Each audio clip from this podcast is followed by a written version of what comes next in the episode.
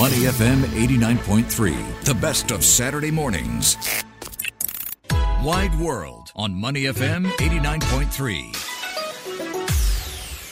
Welcome back. Our Wide World segment today. We are going down under with our good friend Jason Dasey joining us to talk about some elections in New South Wales. Jason, great to have you back on the show, my friend. Your original stomping ground back here in Singapore. How are you, Jason? Hey guys, we all match. We look like flight attendants with our 89.3 airline. Pretty, pretty. A lot's changed around here since you left, Jason. We now have matching shirts with our names on them and everything. Isn't that uh, pretty high end, isn't it? oh yeah, we had a pandemic in between since I left uh, Singapore, and yeah, lots to talk about down under. That's for sure. Well, uh, you know the the hook the hook here today is this New South Wales state election that's happening this weekend.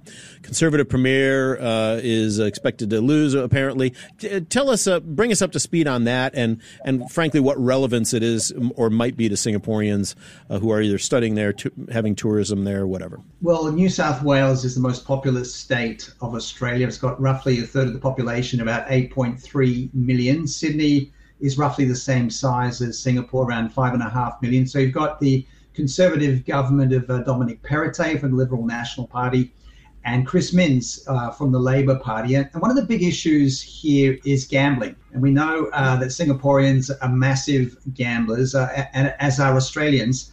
And the poker machines here are, are really out of control. So the thing here that's really interesting is that Dominic Perrottet, who's the, the premier from the Conservative Party, has come up with a plan for a cashless gaming card, which means that uh, Australians in the state of New South Wales potentially won't lose as much money on the poker machines. And every year, $95 billion is lost in New South Wales poker machines. New South Wales has 100,000 poker machines. Only Nevada in the US has more hmm. poker machines. So his plan is a cashless gaming card. That means that people would have to say how much they're prepared to lose, and instead of putting money through the poker machines, you pay in advance, get the card. Uh, and this is a, actually a very big election issue here because we all know about the out of control gambling and the damage that can cause in society, whether it's here in Australia, whether it's in Singapore or anywhere else. It is extraordinary, Jason. I remember seeing something a few years ago that per head of population, it was actually Australia and Singapore that had the highest gambling rates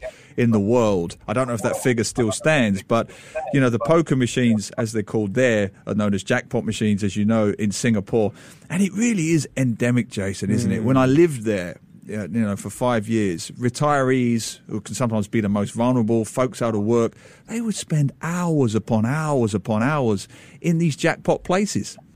Yeah, I mean, you lived in Geelong in Victoria near Melbourne. I'm living now in Queensland, but I grew up in, in Sydney. And I lived abroad for 25 years, including almost 20 years in Singapore. And the one thing that I noticed when I went back to Australia, and this was just before the pandemic, was just how big a part gambling is in society and how much it had changed in the 25 years I was away. I'll give you a couple of examples. When you sit down to watch a, a sporting match, whether it's AFL or rugby or, or soccer, immediately they'll come on and say, Fancy a bet? You know, jump on now and bet. Really? Shaquille O'Neal. Yes, Shaquille O'Neal, arguably the biggest name in the NBA, is doing gambling ads to, encouraging people wow. to bet. Uh, and that just shows you that in our society here in Australia, the gambling companies have the most money. So all the best mm. ads on TV are gambling ads. And everywhere we look, there are reminders to gamble. And, and my mm. daughter's 13. She's at school. And already at school, they're talking about gambling and the Melbourne Cup's a holiday. Can you get a bet on? What? Um, so the kids, the school kids, the school well, I mean, kids. It's not the teachers saying that, but the, the yeah. kids at school are talking about it because it's it's in your face. It's wow. really in your face. Glenn, it's the only place where a horse race literally stops the nation. As Jason knows, yeah. that's the that's the, the slogan, the race that stops the nation, the Melbourne Cup, and it literally does, Jason, doesn't it? yeah, it's it's the second Tuesday in November. I can remember, you know, growing up and you know the t- the TV would come in around two twenty in the afternoon. Would all watch the horse race. Can you imagine that happening uh, in Singapore or anywhere else? so this is a big part of this uh, state election, and and really uh, Chris Minns, who's the challenger, who's likely to win from the Labor Party, he's kind of hedged his bets uh, in New South Wales about what he's going to do about the out of control problem of gambling because the lobby, the, the lobby of the clubs where the gambling takes place is so, so strong. And there are all sorts of arguments, and Neil will be familiar with this, having lived in Victoria, that they always say, well, look, you get lots of jobs from uh, these clubs that have the poker machines and other forms of gambling. We give a lot of money to charities. Um, so there are all these arguments, and you've got very influential members of Australian society standing up for gambling. Yeah, I wanted to ask you about the Conservative Premier because I think Singaporeans will be astonished by this. Something to do with dressing up in a Nazi costume. Now, the reason I bring that up, Jason, is because just this week, maybe it was last weekend, you probably saw that in Melbourne, I think it was a, an anti transgender protest, but there were folks, Glenn, men, hmm. hooded, dressed up in Nazi costumes, doing the Nazi salute in the middle of Melbourne, which seems wow. quite extraordinary. So, you know, this Nazi symbolism hasn't quite gone away, Jason. It hasn't, Neil. And again, I'm looking at uh, society here compared to when I used to live here in the 90s, uh, being away for 25 years. And one thing that I've really seen with the society here, it's very polarized. You have a very strong left wing here and a very strong right wing. And you mentioned the, the protest there in Melbourne uh, with the Nazi salutes. And the story around the uh, Premier, Dominic Perrottet. He's 40 years old. He's come from a very strong Catholic background. He's got seven kids. Uh, but on his 21st birthday, he dressed up in a Nazi uniform. And this actually came out a couple of months ago uh, ahead of the election, and he actually admitted it. We never saw the photograph, but this is something that he did growing up in Sydney when he was 21. Now, probably there are some really silly photos of me when I was 21 and celebrating my party, and I'd say the same for you, Glenn and and Neil. I, have um, seen you at some of those parties. I've, Jason, I've seen you at some of those parties. I know for a fact there are some silly photos, although I don't ever oh. remember you in any army of, of any nation gear. Yeah. So uh, anyway, but carry on. yeah, well, what I'd say is that I actually think Dominic Perrottet is a decent premier, and he's actually taken over from Gladys Berejiklian, who was the, the former premier, female premier, and she did a really good job in the pandemic. Then there was a corruption scandal. She had a romance with someone who had some pretty dodgy dealings, uh, living in Wagga Wagga, the famous uh, town. And then Dominic Perrottet took over as premier in late 2021. So he's never won an election before. But when you compare Dominic Perrottet and Chris Minns, they're both sort of early 40s. They're very, very similar. And the whole campaign's been very civil. Uh, and it's very hard to kind of choose a difference. And this is often the way with uh, elections these days. It tends to go more to the centre for the, to hope to get the independent voters. Wow. I, I, was going to say, yeah. I remember exactly what I wore when I was 21 on my 21, 21st birthday. I dressed as a woman. Uh, we we all went out at university as a woman, uh, as women, and I've never forgot it because a, a lovely, young, attractive woman said, "You might be the most ugly woman, uh, ugliest woman I've ever seen, but you've got legs that most women would kill for." but I've never run for parliament, so it doesn't matter, does and it? You never will, and I never will, probably for that reason. Hey, Jason, what the the result of this election? What is it? Is it likely going to have any impact on Singaporeans who are maybe taking a trip to Sydney or any uh, Singaporean students who are studying in Sydney at you know Macquarie or any of the other schools, University of Sydney. Uh, is it likely the the government makeup likely to have any impact on anyone's daily lives from from here? Well, both sides would say yes to that question, Glenn, because there is a big problem about affordability uh, for people like foreign students uh, in in Sydney. And another thing that's uh, happened here in Australia, just like Singapore, the cost of living has gone through the roof, rents mm. are going through the roofs. And it's very, very hard for uh, Australians, whether they're, you know, someone that's grown up there like me or so, like a Singaporean student or someone that's working there to get affordable accommodation. And in my hometown of Sydney, it, it has become an absolute nightmare to get by. Even like the tolls, it will cost you twenty dollars to go one way to work, just paying mm. tolls to go through tunnels. You'll have to live way out in the suburbs, uh, yeah. you know, a, an hour and a half away.